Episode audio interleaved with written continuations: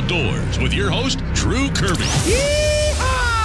Okay, okay. Holy cow! May I have your attention, please? Hey, this is Luke Combs. I am Morgan Wallen. I'm Riley Green. I'm Travis Denning. Hey, I'm Aaron Lewis. Hey, it's Luke Bryan. I'm Tim McGraw. What's up? This is Ian Munsick. Ah, this is Craig Moore. and you're listening to Wyoming Hooking and Hunting Outdoors. My Country 95.5. Welcome to season two of Wyoming Hooking and Hunting Outdoors. I'm your host, Drew Kirby, and we have got a lot to cover this year. Uh, season two means a brand new year. And uh, 2022 kicking off today, and ice fishing is a big topic of conversation because we kind of have had some cold weather recently, and ice is starting to form. We have some lakes and reservoirs that are iced up, but there's also been some issues, and we're going to talk safety with Game and Fish. Janet Millick and Matt Hahn will be on the program to talk about that. Also, we talked to Jay Fountain. Jay is a local hunter and fisherman that uh, had a recent uh, issue on the ice. We're going to get his story and uh, how to prevent bad things from happening. We'll talk to Brian Woodward of Rocky Mountain Discount Sports about your ice fishing gear and uh, how you can get it there at the store on CY Avenue. It's going to be a great show. Lock your radios here. Thank you so much for tuning in. Wyoming Hooking and Hunting Outdoors. Here we go. My Country 95.5. Wyoming Hooking and Hunting Outdoors on My Country 95.5. As always, Game and Fish chatting it up with us and giving us information. And uh, if you have any questions for Game and Fish, go to the My Country 95.5 mobile app, or uh, you can go right to the website and directly reach out to Game and Fish if it's something of urgency and you need to uh, get that figured out. But we have Matt Hahn in with us and Janet, and uh, we're to that time of the year. It's after the first of the year, and things are really starting to cool down, and we're finally, hopefully, getting uh, into winter time. I mean, because being this half-assed winter that we've had so far, where it's warm, it gets cold, warm again, uh, it kind of affects a lot with ice fishing. And and this time of year, we should be out with uh, lots of ice.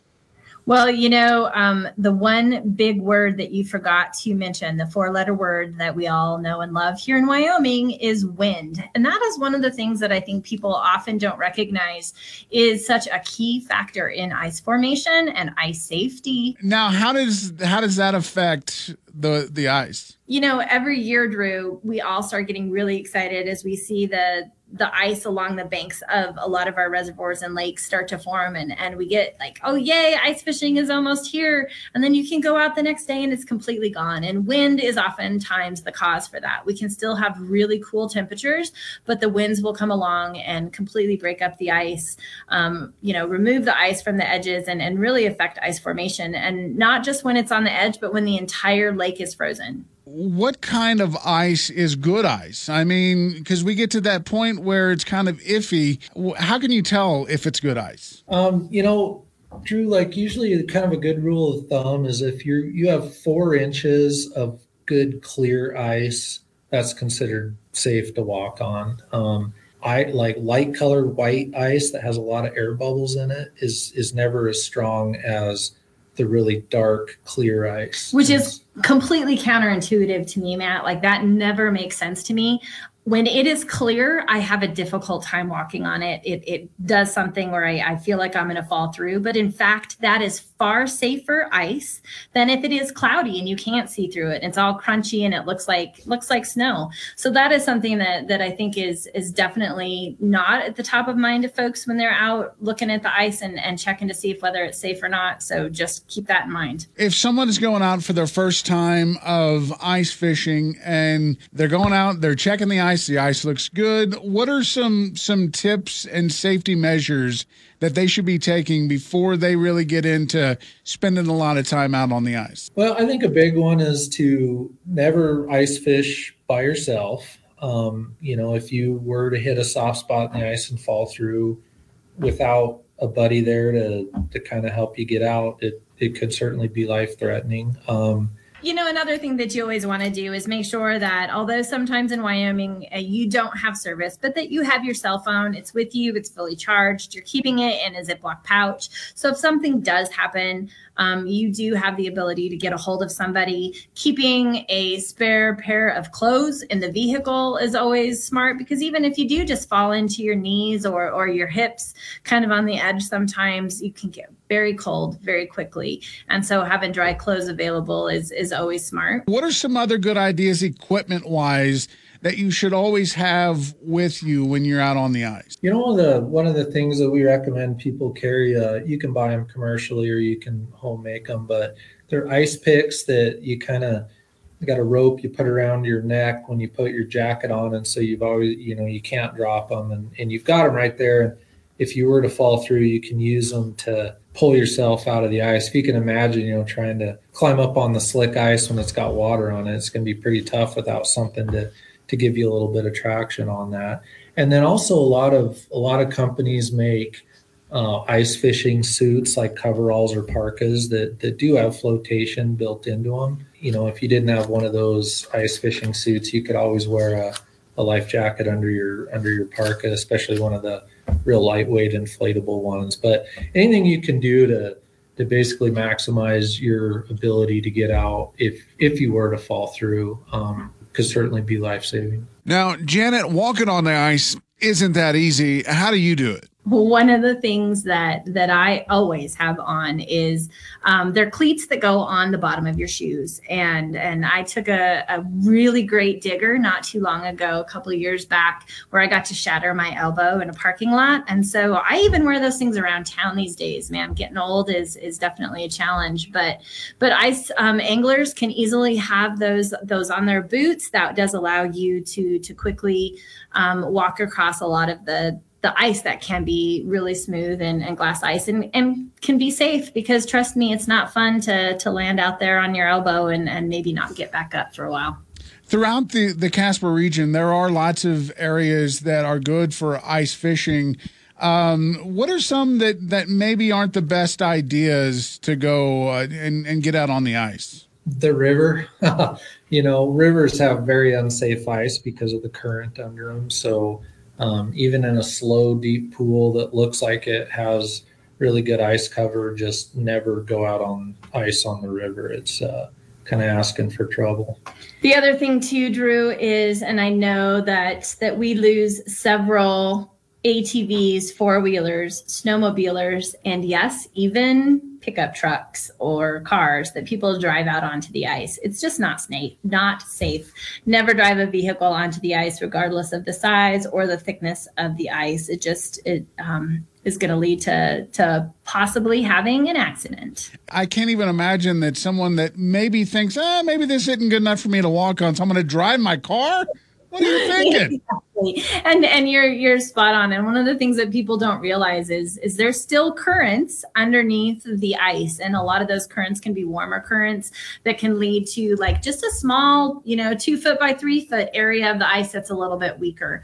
And so you you might not know that that's coming if you're cruising across the ice on an ATV. Yeah. Oh, don't do that. That's just bad. that just sounds bad. It doesn't sound like fun at all. Matt Hahn, Jenna Millick, thank you so much. If you have any questions for Game and Fish you'd like answered, you can hit us up at the My Country 95.5 mobile app. Listening to Wyoming Hooking and Hunting Outdoors. My Country 95.5. And we're moving along with Game and Fish today. And always we like to have Game and Fish on here because if you have a question or if, you know, maybe there's some information that you're a little confused on, this is a great place for this to be discussed. One of the things I think that a lot of people uh, that come into the state have questions about is when are you considered a resident of the state of Wyoming when it comes to buying your licenses. We have Janet Millick and Brian Olson from Wyoming Game and Fish, and this is kind of a subject, and it really is one of those confusing parts of Wyoming. You're spot on, Drew. I mean, it, it is one of those things that people move into the state, and you know, um, we are often a very transient state with with a lot of our folks kind of moving in and out, and so they don't realize that you do have to live here a full year to be considered a resident. Brian, do you have more to add to that? Yeah, I think as as long as you can prove when you became a resident of the state, uh, mailing address, you know, when you started working here, um, but you have to domicile in the state for one complete year before you become a resident. So just a reminder, if people, you know, have a lot of different um, questions on that, and the easiest way is to call us. We can actually um, talk to them about their circumstances because it seems like not everybody's exactly the same of when they moved here and does this is this the date I can use or not? So if people have those questions, they can just call their local game and fish office, and we certainly will be will help them out individually because it is a really important question that we get asked quite a bit. Uh, one of the the situations, I guess, that I've come across recently was someone that lived in Wyoming and has moved away but came back to hunt.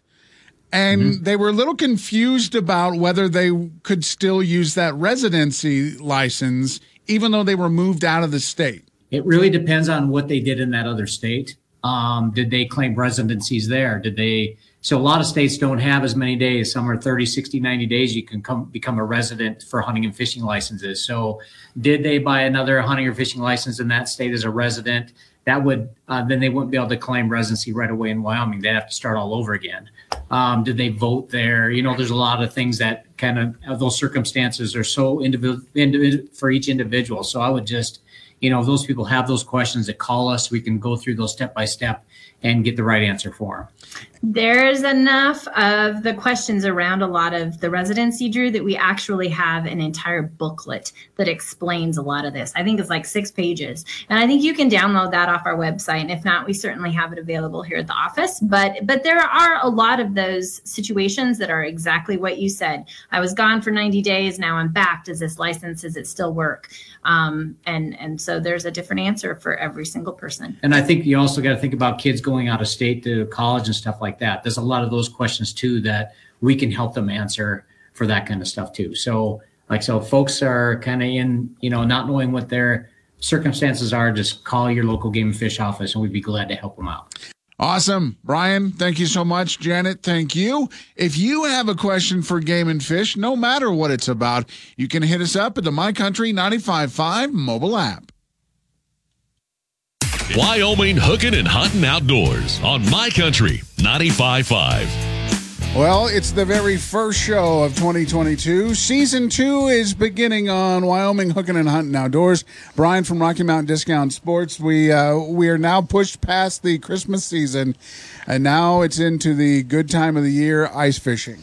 Yeah, it's uh, it's a kind of a fun time of year. It's a it, it, we've had. Uh, kind of a rough start to it all. Not a lot of uh, good quality ice, but we've had some cold weather this last, uh, I don't know, almost two weeks now, and the ice fishing should be picking up across the country. You know, it's it's really interesting. We were just chatting a little bit ago. As far as snowfall in the state of Wyoming, we're on the lower scale. We haven't really had much snow come through here. Yeah, you know, we've had some good snow uh, south of us, and uh, but even uh, the snowies haven't really had uh, a lot of snow, and we really haven't seen much of anything around here. So really got to pray for some of that snowpack so we get some some water in these uh, reservoirs and creeks uh, coming into spring.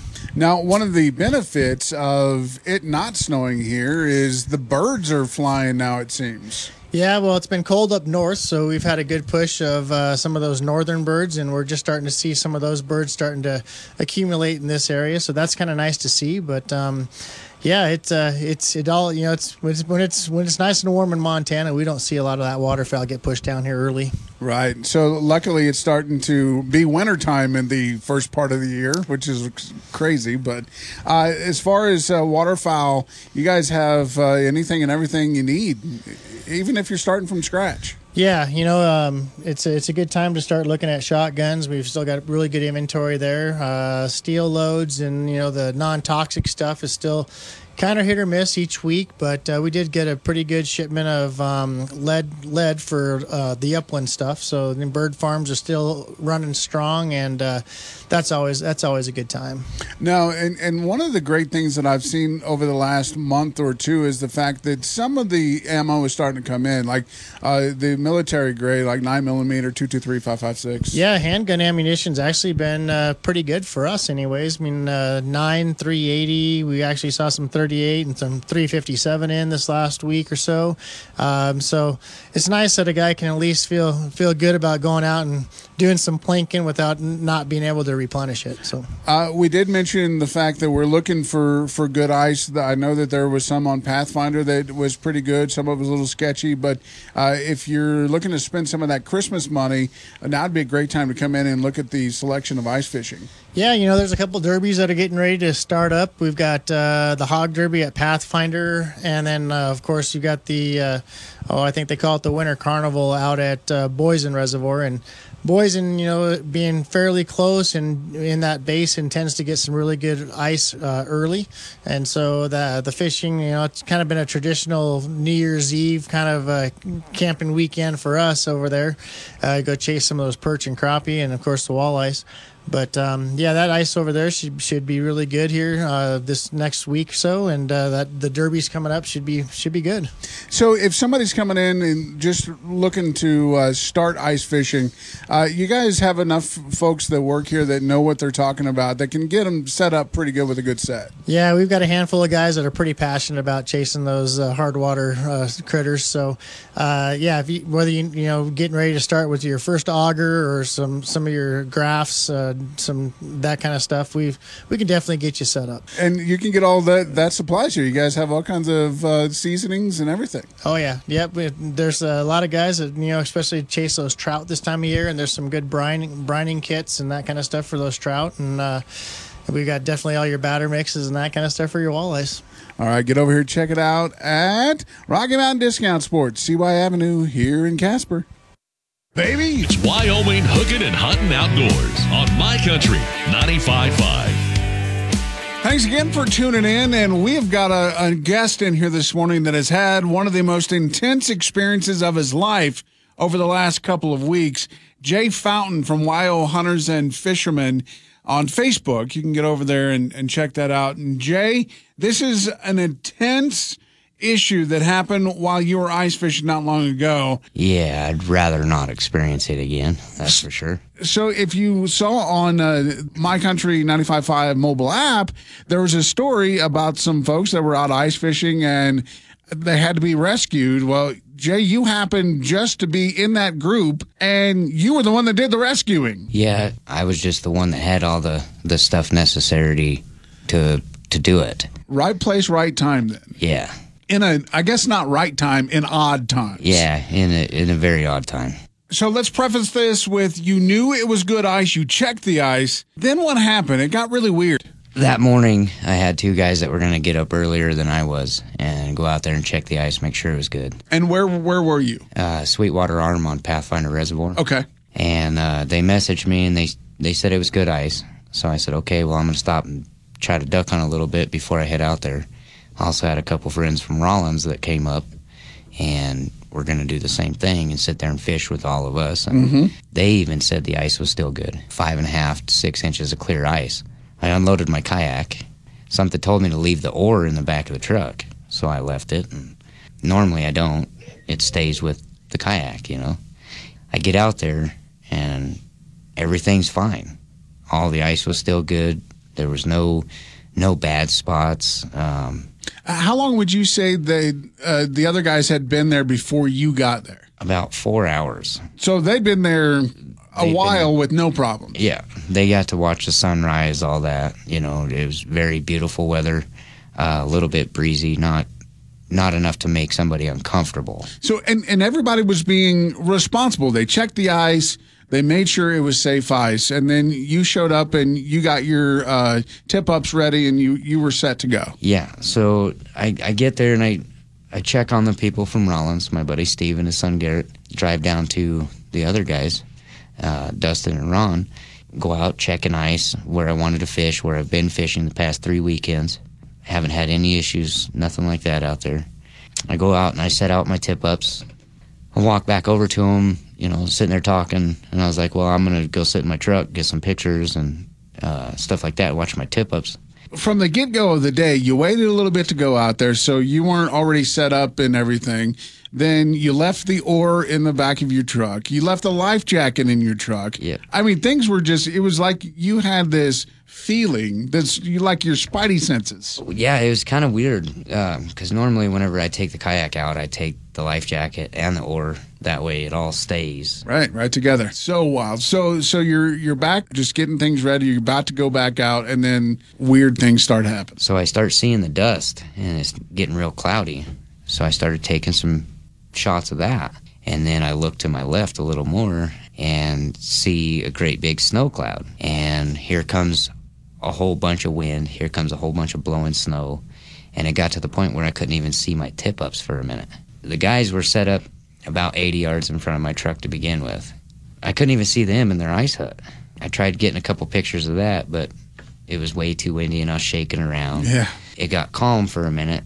I caught something out of the corner of my eye, and it was a tumbleweed, and it got stuck. And while I was sitting there looking at it, I watched the ice separate. And in less than five minutes, I watched everybody start floating away. Oh my gosh. And So at, at this point, you're on land just because you're not at your your set yet. I jumped out of my truck and I started screaming at everybody, get off the ice, get off the ice, you know. And they finally heard me. And by the time that they got up and out of their ice hut, they were already way, way too far out. At this point, I mean, you can't just walk out and get them. So what do you do at this point? I look over to my left again and I, I watch my buddy's son running down the, the edge of the ice trying to get over to us, and he had no way to come back. So Steve decided that he was going to call for emergency services to come out and try to rescue these guys. Then it just, it, I mean, it like hit me. Like I went into, okay, we're, we're going to do this now. Right. So survival mode just kicked in. yeah, it was. It, there was no plan. There was no thought to it. It just, I acted. You know, and I don't know why. I don't know how. I've never been put in that situation before. So I, I started ripping everything out of my ice hut, and I'm just frantically getting it all out of there, throwing it up on the bank, unloaded my hut out of the back of my truck, and then started grabbing everything that I knew would be able to be tied together. The guy Hugh, my my friend Steve, his buddy Hugh, he asked me, "You you think that's gonna float?" And I said, "I don't know. I'm about to find out."